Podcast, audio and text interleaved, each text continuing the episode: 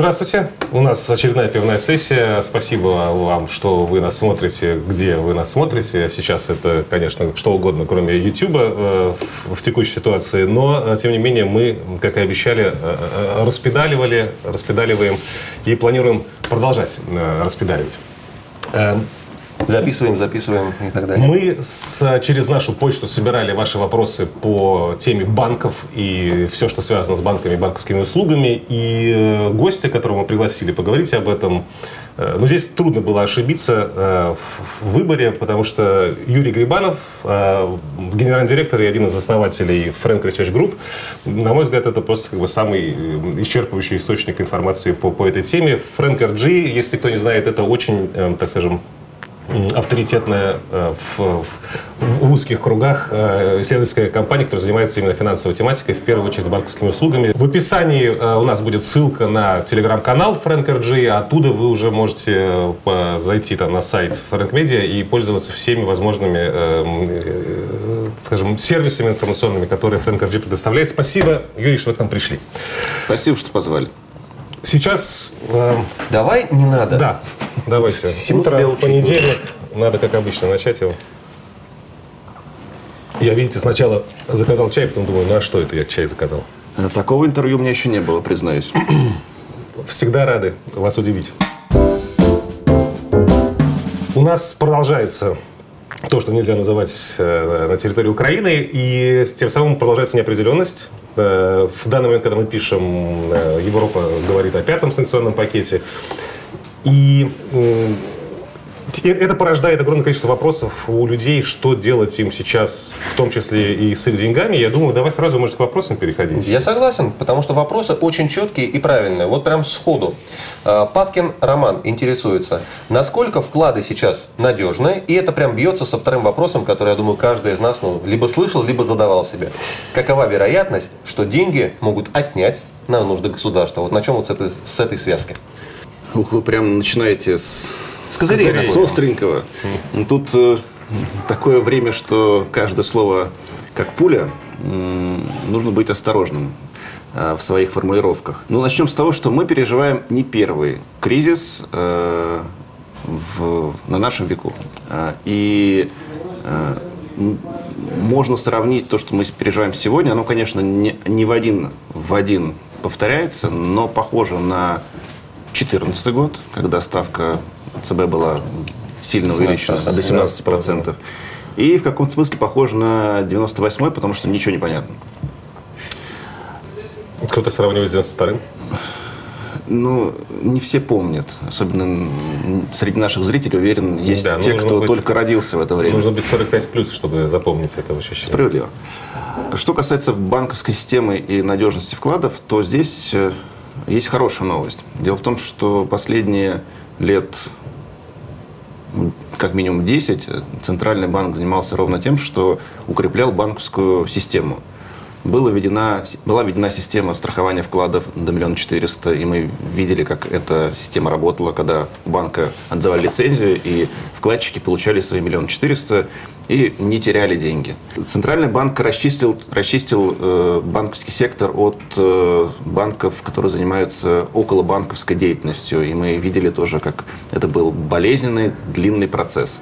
Банк э, центральный э, ужесточил регулирование в отношении тех банков, которые остались. То есть э, это заставляло банков, банки сделать бизнес таким образом, чтобы оставлять запас прочности на какой-то непредвиденный случай, который вот, собственно, сейчас и произошел.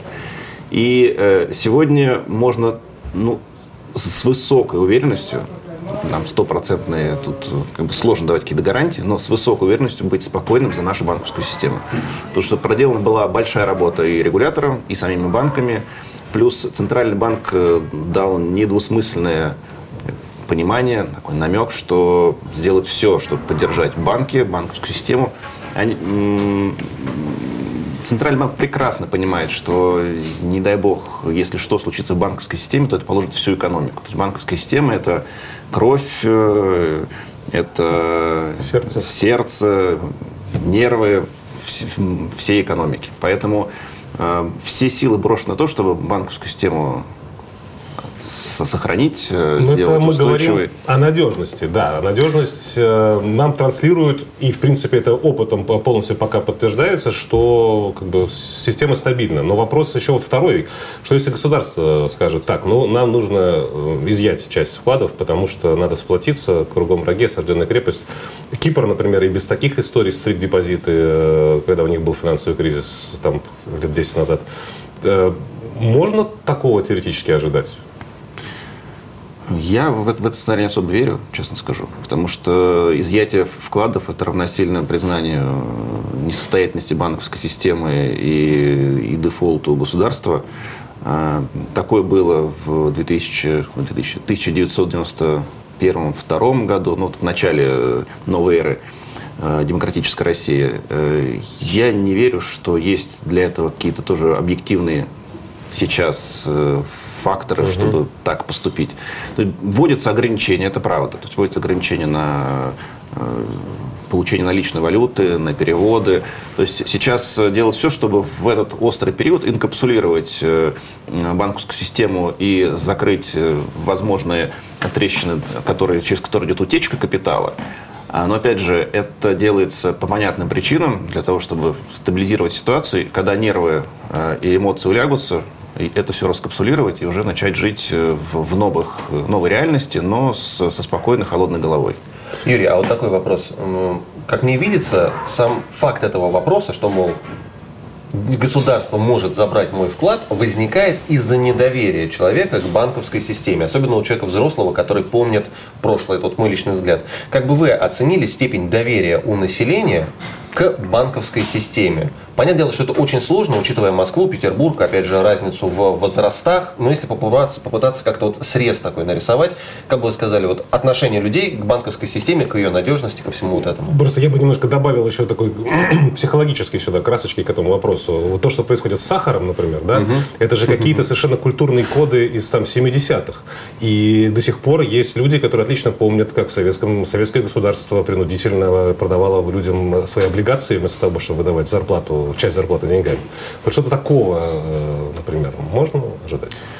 Ну, у нас очень богатая генетическая память и на сахар, и на соль на спички, и на гречку, и на... Водку. Кстати, с водкой, мне кажется, как-то ну, Без попроще. такого закона, я думаю, не будет этого. И э, ну, в любой непонятной ситуации э, гражданин России действует по алгоритму. По алгоритму. В нем присутствует сахар э, и гречка, в нем присутствует снять наличные и там, желательно в долларах. В нем присутствует, если есть излишки денег, их куда-нибудь приткнуть либо в квартиру, либо в машину, либо в а теле... телевизор. Да, ну на что хватает да? этих денег. И мы видели, собственно, реализацию этого сценария вот после 24 даже после 22 ну, да. Но также мы видим, что волна изъятия денег, она успокоилась. Это эмоциональное такое, даже где-то неосознанное движение сердца. Вот люди это сделали, успокоили себя, так сказали. Дело в том, что психологически мы реагируем на стресс, на стресс с желанием что-то предпринять. И предпринять мы можем, но ну, не так много. Собственно, вот в эти первые две недели люди что-то предприняли. Этот процесс сейчас стабилизировался. Мы видим, что отток э, средств из банков остановился. То есть он как Пошел бы... приток, количество наличных в экономике да. сокращается. И гречка скоро появится на полках там, где она исчезла, и сахар появится. То есть это вопрос... Э, ну, логистики. Логистики, абсолютно. Поэтому э, и да, и нет. То есть э, все, угу. что люди могли сделать, сделали, но, но дальше мы начнем действовать вот с холодной головой, о которой я говорил. идет охлаждение голов. Доверие к банковской системе э, за последние 10 лет выросло невероятным образом. То есть мы э, начали пользоваться электронными деньгами, карточками, э, телефонами оплачивать. Мы доверяем банковской системе настолько, что даже не видя денег, готовы поверить, что цифры на счету – это ровно те самые деньги. То есть сам факт сервиса уже, который нам позволяет это все делать легко и непринужденно с помощью смартфона, он усиливает доверие.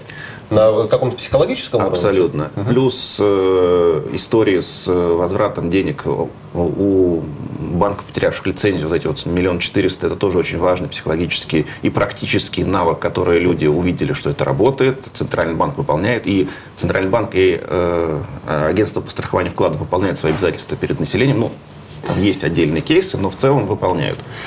А, и если сравнивать людей которые работали и, и жили, и держали банки в, ну, там, в 2005 году и сейчас в 2022, то это совершенно разные отношения к банкам. То есть уровень доверия готовности держать деньги в банках на счету, он там, вырос многократно. То есть Центральный банк проделал большую работу, опять, я, наверное, много раз сегодня буду говорить про эту работу, по возврату доверия к банковской системе. И, дорогие друзья, если вы до сих пор на нас не подписаны, мне кажется, самое время это сделать. Там, где вы можете это сделать, это Telegram, это ВКонтакте, это Яндекс.Зен и, прости господи, это Рутуб. Мы тоже стараемся там что-то выкладывать. Где вам удобнее, там нас и смотрите. И самое главное, подписывайтесь, не забывайте об этом. Ну и делитесь материалами. Если вдруг кто-то из ваших знакомых, из ваших друзей смотрел нас на YouTube, но забыл подписаться и теперь не знает, где мы, Поделитесь этим видео, поделитесь другими нашими видео у себя на стене, где там это вы, в ленте Яндекс.Зена и так далее. Пускай люди знают, что здесь мы продолжаем работать, продолжаем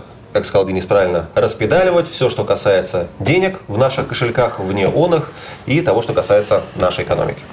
Ну вот смотрите, а, один из инструментов, который позволил вернуть сейчас деньги, снятые наличными э, в, банке, это повышение ставок э, по депозитам. Вслед за ростом ключевой ставки до 20%, в первые дни после этого решения многие коммерческие банки выше 20 установили, по крайней мере, краткосрочные, краткосрочные да. вклады. А, и вот э, Марина Гаврилова очень интересует ее эти рублевые вклады по 20%. Стоит, не стоит. И как бы альтернативы золото и доллар уже дорогие с ее точки зрения. Но доллар вообще мало доступен. А, вот вы для себя, например, как э, распорядились? У вас наверняка какой-то рублевый остаток был. Вы тоже переложили по 20%, либо нашли какую-то другую альтернативу?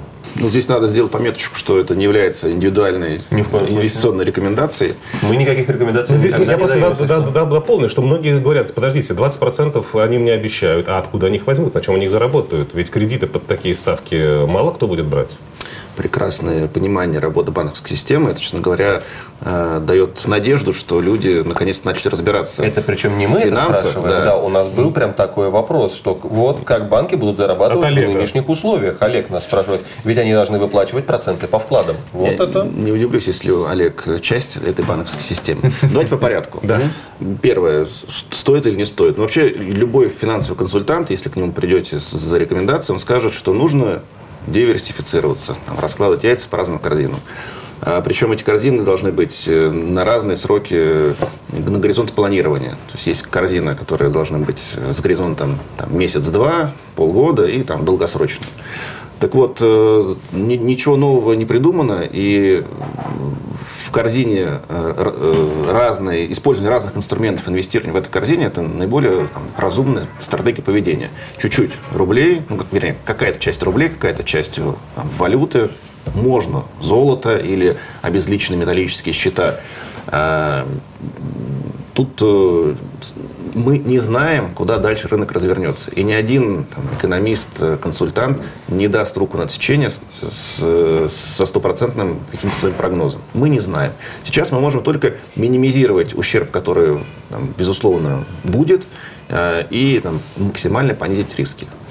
Ставка под 20% неплохая история, если есть излишек рублевого, рублевых средств.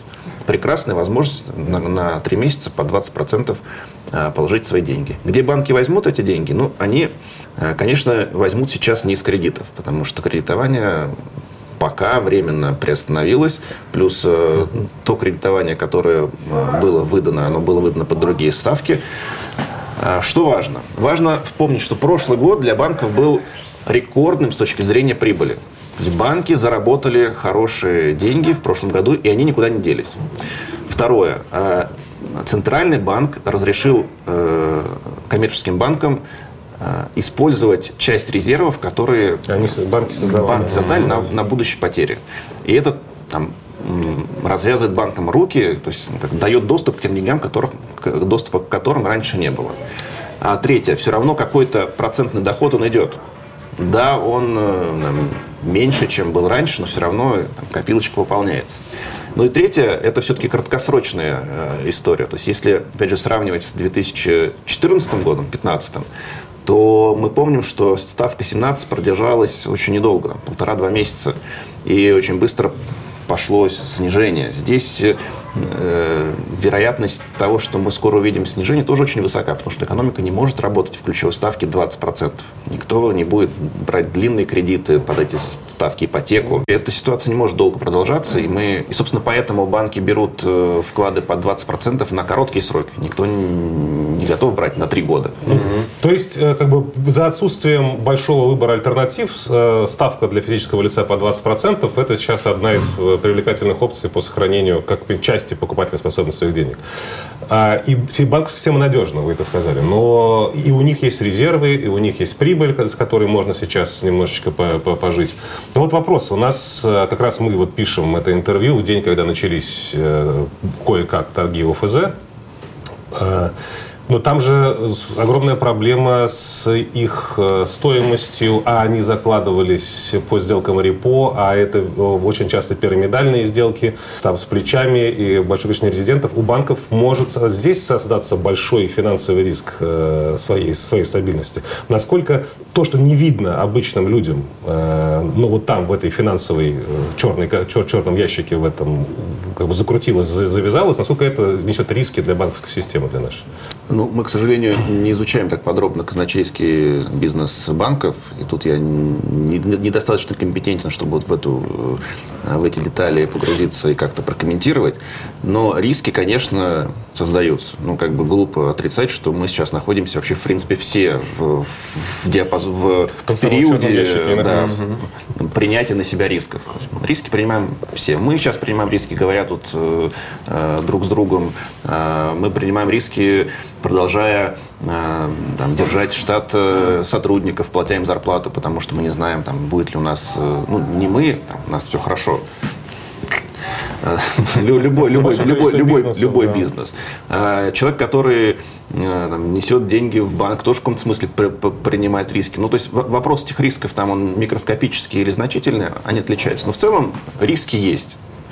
А, и здесь нужно ну, для себя принять какой-то вот, там, максимальный лимит предела этого риска. Мне в этом смысле очень нравится история про Сергея Павловича Королева, когда к нему пришли, э, я не знаю, правда или нет, но я верю, что это правда, пришли ребята, инженеры, говорят, а как нам луноход отправлять? Мы не знаем, какой там грунт, плотность его, там, пыль, грязь, жижа, что там. И от этого зависит там это рельсы, нужно этим шпалы, господи, не, не рельсы, не шпалы, ну, лыжи, колеса, лыжи, колеса, гусеницы. Вес устройства и тому Вес устройства, все. Говорит, говорит, принимайте за аксиому, что грунт твердый, сказал Сергей Павлович, и все, как бы запустил процесс дальнейшего принятия решений. Так и мы должны, каждый для себя, в чем-то определиться, во что-то поверить, и от этого уже исходить а, и строить свою личную или корпоративную стратегию. Э, про вклады мы поговорили, но банки и другие продукты продавали физическим лицам. Вот э, у Татьяны Калединской вопрос. Э, у нее страховой инвестиционный вклад в компании, ну не, не будем называть, до окончания договора еще два года. Каковы мои перспективы по хотя бы сохранению моих денег? Какие у Татьяны у нас есть слова утешения? Ну, вообще, в самом вопросе зашит оксюмарон. Не бывает инвестиционных страховых вкладов. Есть инвестиционное страхование, продукт, который похож на вклад, но вкладом не является. Угу.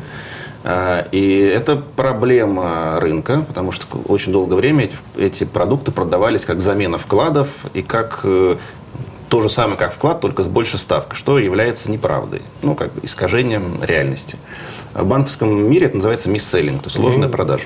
И такого было очень много, вот, по крайней мере, да, в прошлом говорили, и позапрошлом годах. Последние года два много говорило про mm-hmm. то, что банкам нельзя такое делать. Да. А Центральный банк тоже на это обратил внимание и запретил в какой-то момент э, активно этим заниматься. Хотя продукт ИСЖ, он хороший, если его продавать правильно и объяснять клиенту, что за ним стоит. Что касается э, вопроса зрительницы, то э, совет только один. Расслабиться и попытаться пытаться получить удовольствие на эти два года. Потому что сейчас предпринять что-то без потери этих денег невозможно. А рынок упал, как через два года он может отрасти, вернуться. А плюс у вклада есть э, страховое покрытие. Надеюсь, что не придется им воспользоваться и проверить. Поэтому этот продукт не тот, который не из тех, которые можно изъять посредине их, э, его действия без потерь. Ну да, даже в обычное время без да. штрафа от него не избавиться. Но это же, по сути, бейтинг. Подобного рода инструменты, это, по сути, ставка. Ну, ставка это на то, что у тебя инструменты либо сыграют, либо не Ну, если сыграют. Татьяна осознанно делала этот выбор, то да. А если ей э, тот самый мисселлинг э, устроили в банке, сказав, Ну А что вот- зачем вам вклад под, там, не знаю, 5-6%, которые были в прошлом году, возьмите лучше А вы не это. знаете, как именно осуществлялся вот этот мисселлинг для более-менее ну, человека, знакомого с банковской системой, с, про- с продуктами? Вот мне реально было интересно, каким образом, вот если бы я туда пришел, Ну, мне стали бы расскажу. его впаривать. Я в ВТБ приходил переоткрывать вклад, они сказали, ну зачем вам вклад, посмотрите, какие ставки А вот низкие ты сейчас. назвал, главное. Вот. Ну, он под санкциями, его уже вообще на, на- в SDN-листе там ничего уже э, не помешает. Ну и здесь мог сказать стоять любой другой банк. Абсолютно. А, точно так же, когда я ИИС э, ради интереса впервые в жизни пошел открывать, ну, я вживую в Сбер пришел, мне сразу же предложили доверительное управление, а вовсе не индивидуальный э, как бы, мой брокерский счет. Ну, не суть. И они мне достали такую красивую цветную презентацию с, с графиками, как оно растет, сказали, вот, посмотрите, это то же самое, но лучше. Вот. И я как бы сказал, нет, не надо. Слава богу, как-то я в этом плане прокачался. Ну, в общем, Татьяна, вам, вам у нас такой совет. Э, Держитесь, э, ждите. Верьте А, Потому что, ну вот, например, что у меня есть часть денег на, на, на ИИСе, и я с ними как бы мысленно попрощался на пару лет. Вот, я перешел в инвесторы э, затяжные. Игорь Александрович Аулов интересуется, какие условия у банков по кредитам и ипотечным каникулам сейчас? Э, Второй вопрос. Обанкротятся Обанкротятся ли банки, которые находятся под санкциями, э, и что будет со вкладами и кредитами в этих банках? Но я убежден, что они не обанкротятся, эти банки. Они достаточно крупные, и у них есть бизнес, и внутри России есть чем им позаниматься. Конечно, у них э, есть определенные потери, особенно это касается зарубежных бизнесов, но судьба этих банков э, сложится относительно благополучно. Ну, То есть вклады будут выплачивать, кредиты будут востребовать? Ну, Более того, мы э, знаем, что есть, например, банк ПСБ, который под давлением находится очень давно. Да, и, СМП и Россия вообще с 2014 года. ну, СМП Россия не так активно работает с частными клиентами. ПСБ э, – это банк Министерства обороны, который работает с частными клиентами. И они научились э, работать вот в этих условиях внешнего давления. И, в общем, это пример того, как крупный банк работая с, с физиками, с юриками, может существовать вот в этих странных условиях. А смотрите, у нас просто несколько подобного рода вопросов. Может просто схемку э, нарисовать людям, потому что у всех есть ощущение, что кто-то когда-нибудь обанкротится. И в этом случае никто не хочет выходить на сайт АСВ что-то читать и не хочет об этом думать. Я регулярно встречаю людей, которые меня спрашивают, если вот он обанкротится, у меня там в кредит, мне все, я про него забуду, я буду счастлив. Можете вот просто обрисовать людям, которым мы это рассказываем, но нам не верят, может быть, вам поверят, три схемы. Вот о, банк, неважно какой, объявляет себя банкротом. Что происходит с э, фу- вкладами, если они есть у людей, что происходит с кредитами и с ипотекой. Вот три инструмента, просто какие э, последствия для человека, который сегодня видит на сайте, ваш банк оба- обанкрочен. Обанкротился. Ну, давайте гипотетический пример. Небольшой банк, абсолютно гипотетический. не влияющий на общую банковскую систему. А, Вклады. Если у вас вклады в пределах миллион четыреста, вы идете в ВСВ, пишете заявление, а, вернее, не в ВСВ, а в банк, который назначен а, оператором по выдаче а, страховых а, сумм, приходите в этот банк э, и получаете эти деньги, вам, скорее всего, предложат разместить новый вклад в этом новом банке. И э, Схема рабочая, опробованная. отработана годами с 2012 Получается, четвертый. там. Нет, как- как- года. Страхование у нас появилось вообще в четвертом или в третьем году по 700 тысяч тогда был, да? Ну, когда Мастербанк. Мастербанк? прилетел. 12-й, по-моему. 12 Блин, Да, да. А, то есть вся ваша потеря это от месяца до трех, просто на момент ожидания. Ну, там Ну, немножко- бывает до месяца. Немножко понервничать придется. Ну да. Так, То есть потери кредиты. только временные. Да. Кредиты. По кредиту. Да, там есть еще схема, есть э, ситуация, если у вас больше миллиона четыреста. Если у вас больше миллиона четыреста, вы попадаете э, в как, э, В лист ожидания. в лист ожидания, потом банк рассчитывается со своими э, к- кредиторами э, Первой инстанции, второй по, инстанции, по очереди, и потом все, что осталось, делится в какой-то пропорции между теми, кто остался. И вы тоже можете получить как, какие-то средства, но все зависит от того, насколько велика дыра в этом банке образовалась. Были случаи, когда вкладчики получали все. То есть, например, банк 24.ru был такой. А Он выплатил вообще все, что был должен, спокойно сдулся и ре- реинкарнировался в банк. Точку. А если вклад, то если кредит, кредит. И, и неважно, ипотека или просто кредит, угу. то, собственно, ваш кредит а, кто-то купит, потому что это актив, который будет продан на аукционе. Ну, его, другой банк. Его купит другой банк, вам придет уведомление, что теперь вы должны не банку, который обанкротился, там маленький, не, не системно незначимый, угу. а какой-то другой, большой, вероятно, системно значимый. А, ну и все, вы просто вам присылают новые реквизиты, вы по ним продолжаете платить. А он покупается на тех же самых условиях. Вот человек сейчас наверняка просто подумает, мне наверняка там и ставку больше сделают, и платеж другой будет, и так далее. Ну, обычно условия не меняются, но тут я не могу дать гарантии, mm-hmm. потому что все-таки ситуация немножко неоднозначна. Но что точно, этот кредит вам никто не простит, совершенно точно. И, вероятно, на тех же условиях будете платить в другой банк. Добрый день. Вопрос о долгосрочном кредите. Могут ли банки в одностороннем порядке изменить условия кредита? Понятно, что не могут, если другое не прописано в договоре. Так вот, куда смотреть в этом договоре, какие фразы искать? Я всегда говорю то же самое. Ищите это в договоре. Но вот тут конкретно спрашивают, а что искать? В каком а разделе? У меня другой совет будет. Ну, ваш совет э, универсален и, и правилен. Угу. В данном конкретном случае очень полезно найти слова Эльвиры Набиулиной, которая сказала, что э, если банки будут, э, ну я вольная трактовка, угу. если мы увидим, что в случае, что банки меняют условия, мы внимательно на эти кейсы обратим внимание, посмотрим. Угу. В общем, э, Центральный банк дал банкам сигнал очень недвусмысленный, что не надо э, злоупотреблять и пользоваться, даже если такая возможность есть, угу. и пересматривать условия по выданным вкладам, по выданным кредитам. А если так абстрагироваться от текущей ситуации, в каком разделе это реально просто вот может быть? В разделе договора? Да. Условия кредитования, получается, как понимаю, там, где прописана ставка? Форс-мажоры. Форс-мажоры, да. Угу. Ну, Обстоятельства а, силы. Нет, там еще есть пункт обязанности, обязанности сторон, и там угу. тоже есть какие-то вещи, которые стороны обязаны или, или, имеют, или право. имеют право. Ну, в общем, э, настали те времена, когда особенно важно читать э, самый мелкий шрифт. Ну, послушайте, вероятность того, что банк э, рискнет поменять э, задним Ставка, числом да? условия по кредиту, для физиков ну, ничтожны. То есть, как бы, это тоже вопрос социальной устойчивости, вопрос э, доверия к банковской системе, и регулятор будет бороться за то, чтобы таких случаев не было. То есть, можно полагать, что овчинка для банка не будет стоить выделки. Он, может, Абсолютно. там получит что-то там на пару десятков, сотен тысяч больше, но при этом хватит себе кучу проблем с регулятором. Если такое случится, пишите жалобу, жалобу в ЦБ. Угу. А от Сергея второй вопрос. Стоит ли сейчас выплачивать э, кредит, э, заняв и перезаняв? Или ждать дальнейшей девальвации рубля, надеясь, что зарплаты потом подтянутся под новые уровни, и, собственно, э, долговая нагрузка со временем будет со всем савором инфляции уничтожена. Причем не только кредит, но и ипотеку, что ну, это немаловажно. Ну, это все-таки объем другой. Ну, Ипотека это миллион. Странная идея. То есть, заняв, перезаняв, ты опять получаешь э, кредит, займ, только в другом месте. В чем выигрыш? Ну, может быть, быть, здесь имеется в виду занять у другого физика, у родственника, да? Ты должен там 3 миллиона под проценты, а да, тут ты 3 миллиона без процентов. Мне кажется, это не очень хорошая mm. идея.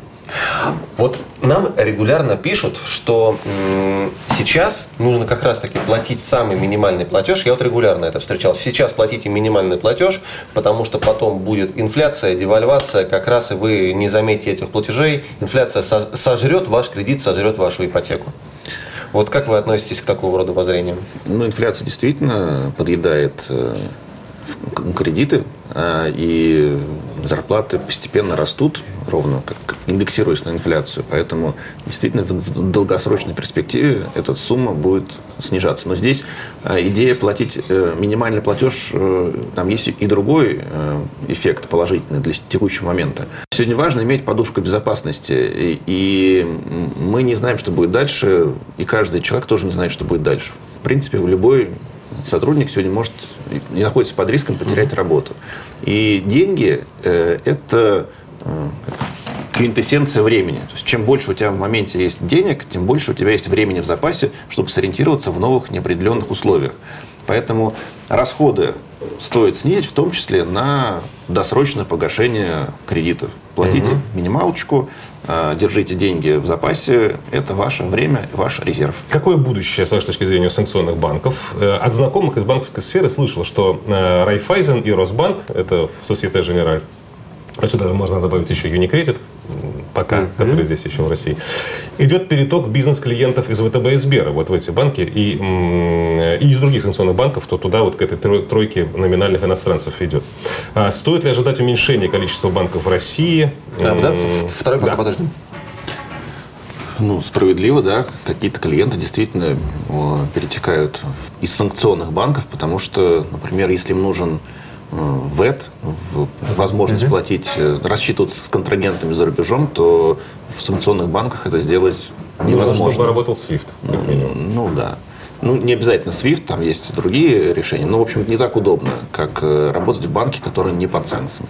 И для небольших игроков э, на рынке, кстати, окно возможностей. То есть те, которые, те банки, которые раньше не могли рассчитывать на каких-то крупных клиентов в силу того, что они были там, связаны обязательствами там, кредитными mm-hmm. или там, договоренностями с крупными игроками, там, из большой пятерки, например, то сейчас, э, имея возможность э, обеспечивать клиентам платежный сервис за границу, они получили возможность этих клиентов к себе привести. Ну, то есть но переток идет, да. Ну, банковская система ну, перестраивается. Ну, а вот... Рынок поменяется. Там, рыночная ну, сила тоже перераспределится. Сразу возникает вопрос вот касательно конкретно вот этих трех Росбанка, Юникредита и Райфайзена. Не прошу вас прогнозировать ни в коем случае, но вот по вашим внутренним ощущениям, могут и они Могут ли? Я вот не спрашиваю вероятности этого, а вот именно сам ну, факт. Теоретически могут, но надо понимать, что банк просто так уйти из России, как это сделал, например, не знаю... Икея. Ну, Икея тоже не совсем ушла. Ну, mm-hmm. не знаю. Uniqlo тоже не ушел. Он ну, прикрыл магазины. Ну, какой-нибудь там, сервисный бизнес, там, не знаю. Halliburton вроде как. MailChimp просто за, всем заблокировал э, аккаунты с, с своим клиентом mm-hmm. э, и ушел. Mm-hmm. Депозит фотос. Ну, например. То есть какие-то э, компании, которые здесь не имеют физического присутствия, просто отключил IP-адреса и все, и привет то э, банк не может так поступить, потому что он находится под жестким регулированием Центрального банка. Более того, все банки иностранной дочки работают под э, российскими юридическими э, лицами, то есть как, как российские юридические лица. И у них есть руководство, которое согласовывается с Центральным банком, которое отвечает по закону, в том числе ну, как минимум административному, там можно и какие-то уголовные статьи, там, это мошенничество, вполне найти. Угу. И э, банк не может просто сказать, все, до свидания, я ушел, потому что есть кредиты, вклады, есть э, там, отношения с контрагентом, какие-то обязательства.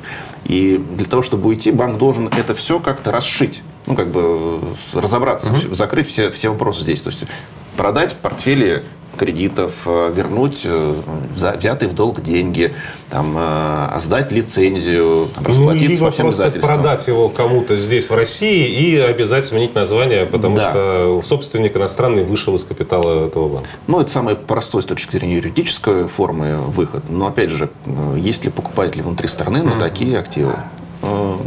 Не особо много желающих.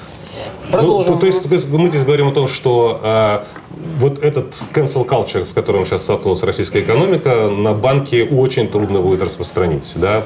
Банки зарубежные э, вот в рамках э, этой культуры всеобщего канцелинга э, российского попали между молотом и наковальней. Потому что, с одной стороны, на них давит общественное мнение. Говорит, Там у них. Ну, их, да.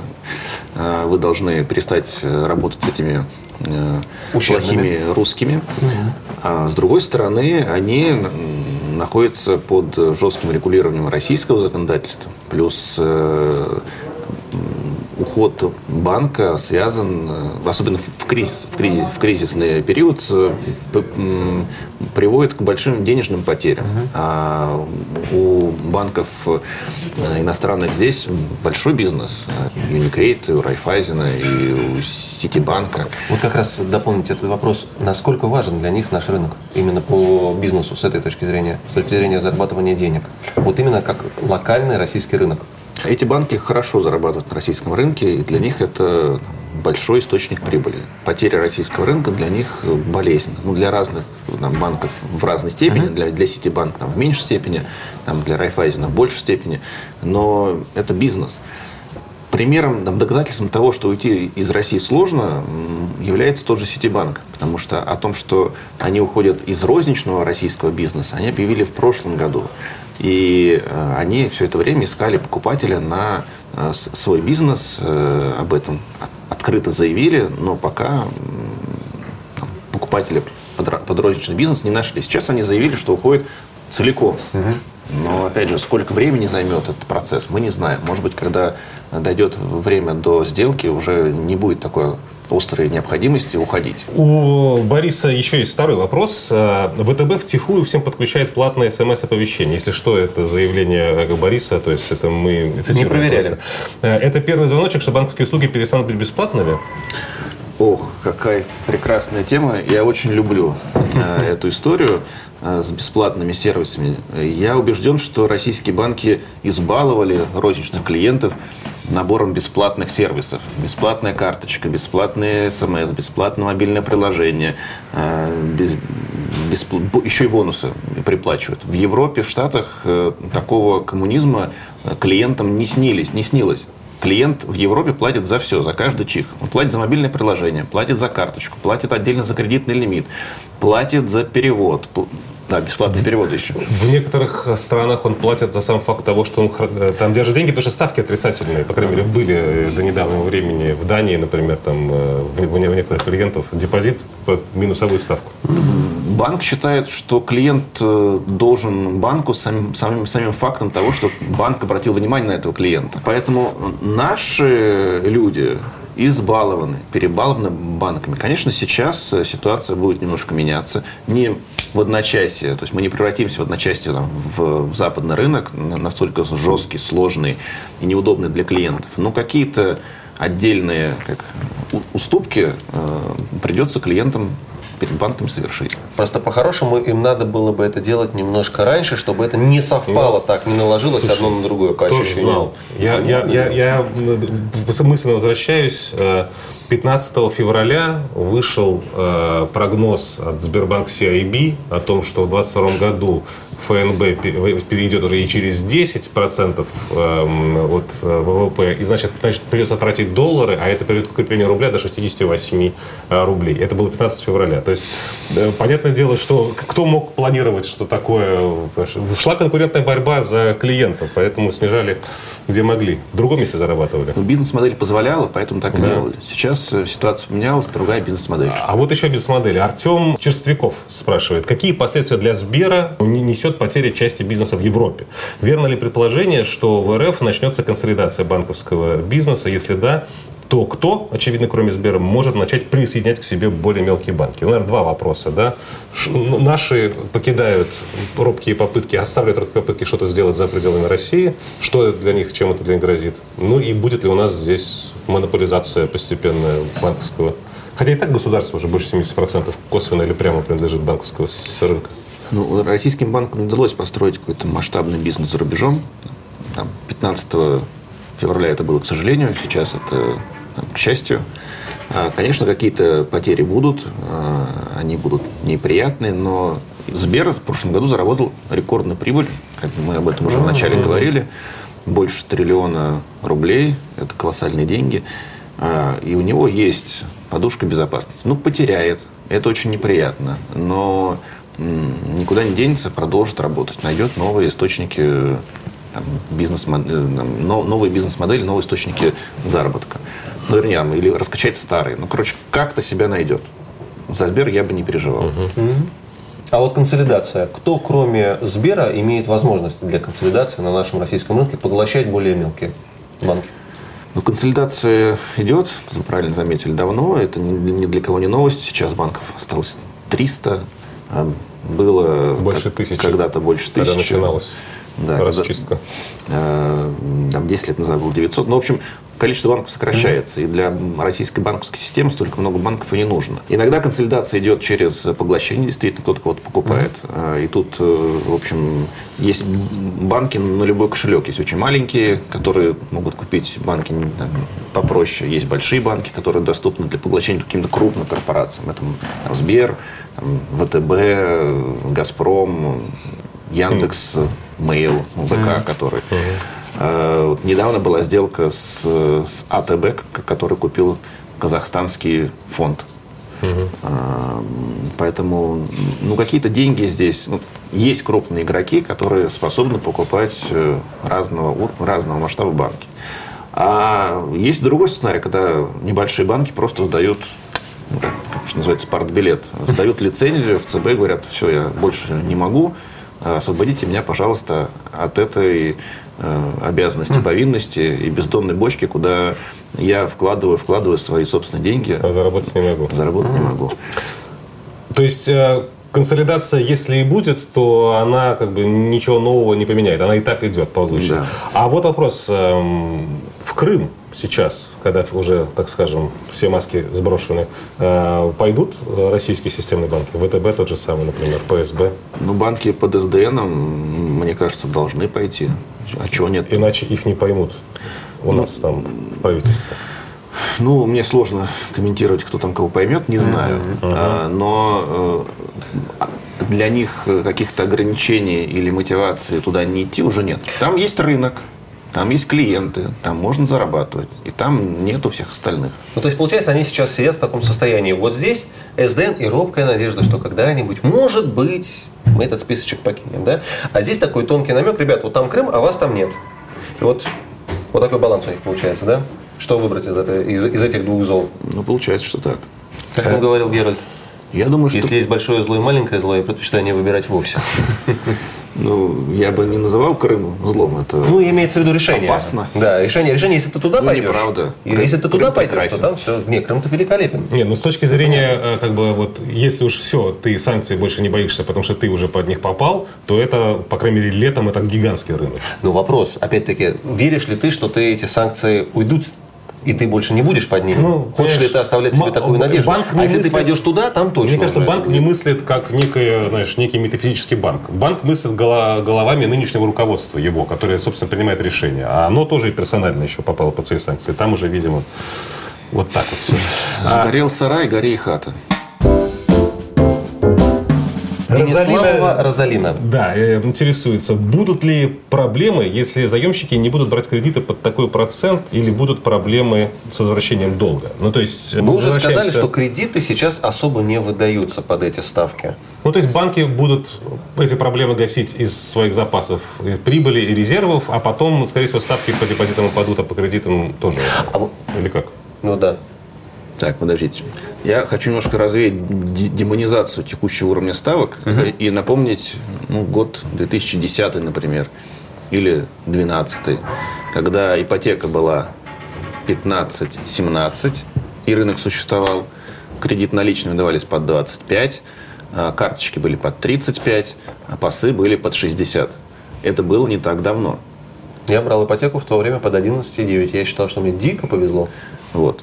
Поэтому, э, в принципе, рынок в этих ставках существовать может. Да, он будет меньше, потому что ну, снижается там, доступность, э, вырастает ежемесячный платеж, и не все люди могут э, себе позволить. Но, тем не менее, это не нулевой рынок, это не заградительная ставка ну, в, в смысле вообще никто не может ни при каких условиях. Другое дело, что банки сейчас не са, сами не очень хотят выдавать, потому что не понимают, кто из э, клиентов будет платежеспособен через три месяца. Потому что кто-то теряет работу или там, находится под риском потерять, потерять работу. Кто-то теряет бизнес. доход, бизнес, да. И банки в таких э, вот сложных ситуациях, они окукливаются, говорят, так, стоп, давайте мы посмотрим, как будет развиваться ситуация хотя бы через месяц-полтора, и там уже наши рисковики разберутся, какие индустрии рискованные, там, какие типы клиентов вообще нужно поставить на, на стоп-лист и ни при каких условиях не выдавать. Ну, например, в, э, в в коронавирус было понятно, что не надо выдавать кредиты э, сотрудникам общепита, потому что все сидят дома, и, и официанты, бармены лишены дохода. То есть, как бы целая индустрия оказалась, там, по сути, в стоп-листе. Стоп uh-huh. Кто сегодня будет в стоп-листе, пока не очень понятно. Потому что ну, такого массового потерь, массовой потери работы сейчас пока еще нет. Потому что компании там продолжают на, каком-то, на какой-то инерции э, продолжать работать, платить зарплату. А, и кто пострадает, ну, не очень понятно. Может, никто не пострадает. Просто как бы все так равномерно. А может, все, кроме бюджетных. А, может быть и так. Ну, посмотрим. То есть банки не знают, экономисты не знают, никто не знает. То есть на всякий случай все вот эти вот э, э меры поддержки, они объявлены, э, заявлены и, и э, разработаны, но кто придет за этими мерами, мы не знаем. А на секундочку, вот как это будет выглядеть сейчас? То есть, если я, условно говоря, сегодня приду в банк, и попрошу, здравствуйте, я вот заинтересован в кредите, что вы мне можете предложить?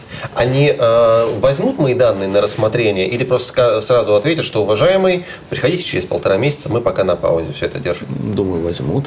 Почему нет? То есть просто рассмотрят. Слушай, если они тебе скажут, что они на паузе, ты сразу же пишешь в ЦБ и говоришь, вот банк отказывается в принципе даже рассматривать кредит, поэтому... Ну нет, нет, нет, это его право. Да? ЦБ ничего. Есть банки, которые работают только в отдельных направлениях кредитования. Mm. Занимаются только ипотекой, например. Если вы придете в этот банк, скажете, я хочу автокредит, они скажут, извините, Нет, это мы понятно, но я приду в крупный розничный банк, который занимается всеми видами кредитования. Ну, и вот скажу, здрасте, мне вот сейчас нужен кредит, какие у вас есть условия, что вы мне можете предложить? Мне там нужно, условно говоря, 1200-300. Вполне имеет право сказать, вы знаете, у нас программа сейчас остановлена. Угу. Приходите через э, месяц. Это будет его законное право. Понятно. А могут сказать, ну давайте мы вас посмотрим, посмотреть. Могут отказать. А могут сказать, даем, вот ставка 42%. Или так. Нормально. Или, скажем, вы хотите 200, а вам дадут 50. Под 42%. Нормально. Почему нет? А, ну, под 42 не могут, потому нет, что... 42 – это вопрос э, жизни нет, Вселенной под... вообще. Я согласен. Важно. Но не стоит забывать, что у, у банков есть ограничения по максимальной ставке. Кредита, да. И они... Э, ставка падала, падала, падала. Сейчас она выросла, а вот этот вот лимит, он не изменился. То есть ЦБ не обновил еще эти ну, табличку? Эту. Э, Ее обновляет не ЦБ, она считается как среднестатистическая из предыдущих ставок. То есть она будет, может повыситься, но будет повышаться тоже плавно. Mm. Потому что вот сегодня сейчас банки там, среднюю свою увеличили, она чуть-чуть повысилась, потом еще чуть-чуть, еще чуть-чуть. То есть у банки, банков нету такого э, пространства для резкого маневра по кредитным ставкам. То есть они в этой ситуации скорее не дадут, э, потому что да. понимают, что ставка текущая не актуальна.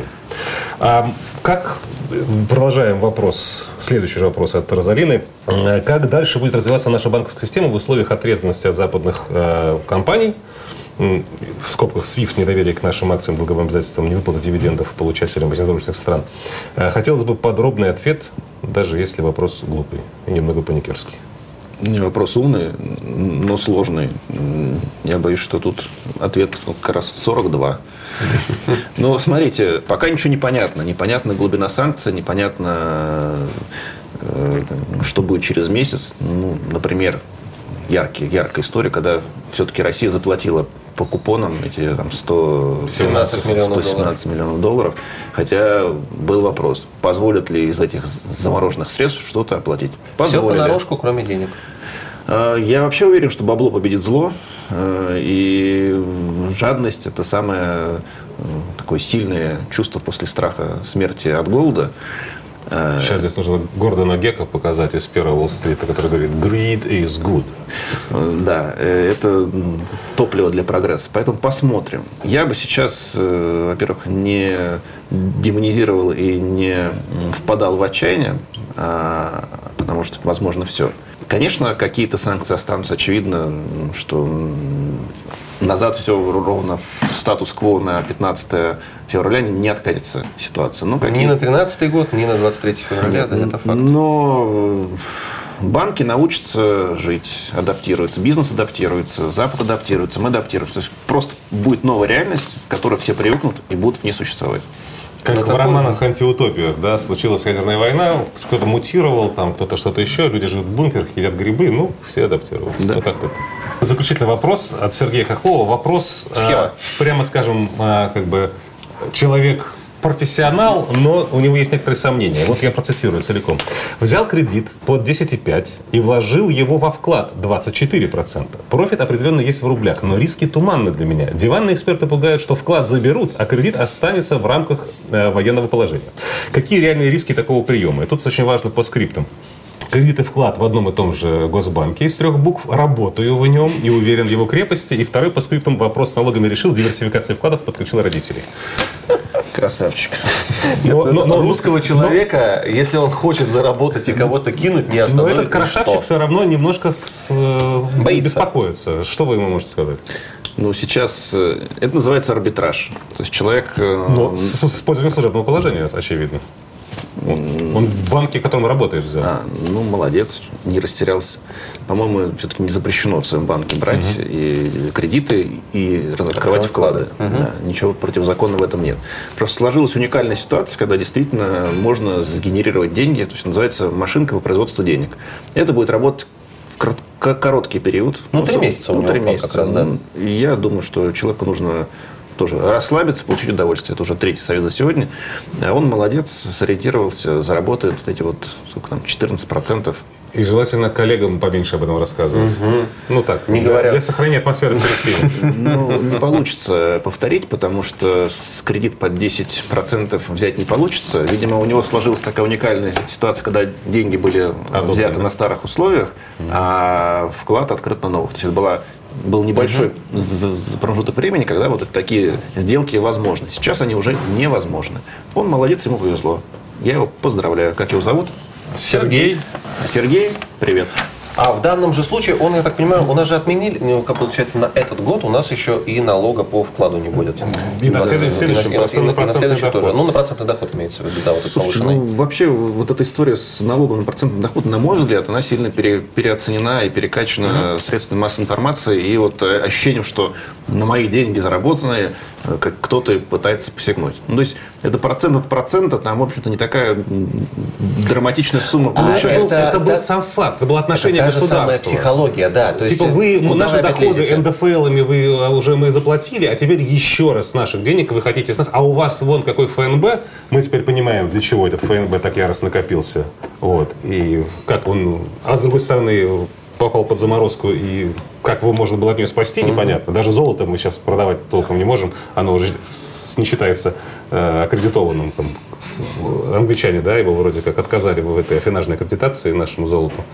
Теперь его физически даже трудно будет кому-то продать э, без, без проблем. Ну, в общем, понятно. Давайте подводить, как мне кажется, такой итог. То есть самый главный совет, который вы дали сейчас, это в ситуации неопределенности старайтесь, первое, не паниковать, второе, получать хоть какое-то удовольствие, чтобы беречь нервную систему, а третье, держать руку на пульсе, я так понял. Потому А что как яйца в только- разных корзинах. Ну, диверсифицировать риски, окей, хорошо. Я предпочитаю яйца в кулаке всегда держать, это помогает сосредоточиться. Сейчас я должен был спросить, чьи, но Чужие. я не буду спрашивать. А Это зависит от того, кто просит, кто, кому нужно сосредоточиться. Если мне или кому-то еще, могу помочь, если вдруг надо. Вот. э, И получается, когда-то изменения произойдут. И вот только на моменте изменений нужно начинать думать, как действовать. Нет. А, Изменения происходят сейчас, нужно дождаться, когда что-то стабилизируется. вот. А что для вас будет самым главным фактором стабилизации? Вот Да, первая признаки, отсечка. Признаки того, что вот новая, новая нормальность, новый какой-то стазис мы Мирные достигли. переговоры, которые достигли каких-то успехов. То Хотя бы первых. Прекратили стрелять. Да. Пока льется кровь, надо покупать, как говорится. Но ничего не понятно. Непонятно что. Да все непонятно. Нет, непонятно, что покупать, А, я имею в виду. что покупать. Ну вот, как ты видишь, многие люди уже сделали свой выбор. Гречка, сахар, крупа, макароны и тушенка. Я бы тоже сахар купил, да не могу, понимаешь. Я вчера э, купил две пачки рафинада, потому что купил замороженные клубники, что какую-то пятиминутку варенье сварить для детей на кашу, понимаешь, с рафинадом варю. А ты знаешь, у нас, Как самогонщики. у нас недавно смешная ситуация получилась. Э, Готовили завтрак, сырники, достаем последнюю пачку сахара, там его вот столечко осталось. Я такой думаю, ну, надо идти покупать. Слава богу, азбука вкуса рядом, там он есть. да, он там по повышенной цене, но там, по крайней мере, вот этого сумасшествия не было. В азбуке он стоит прямо в ряду. Мне такая жена говорит, Что ты сделал? Сейчас же эти люди пойдут в азбуку выносить. Пойдут. Вряд ли. А, Он говорит, остановись, открывается, соответственно, наш ящичек, где мы коллекционировали сахар, привезенный нами с различных поездок. Ну, есть такой бзик, там в отельчике где-нибудь, в самолете ты сахарочек так э, спрячешь. Ну, просто ради упаковочки, ради всего остального. Я так взвесил, там килограмма два с половиной, думаю, о, стратегический запас Так остался. это была инвестиция. Да, по большому счету, да. Спасибо вам, Юрий, большое. Спасибо, ребят. Спасибо вам, да. А, Давайте... Мне стало чуть-чуть э, легче, Ты хотя щас- я и так предполагал, что с Ой, банками не ничего начинай. плохого Ты не в прошлый раз с иранцем тебе легче стало, через пять минут ты опять робота Марвина из автостопом включил. Давай вот Да я этого. в этом режиме до сих пор пребываю. За стабилизацию. Дай бог. И ж Да пускай она будет поскорее.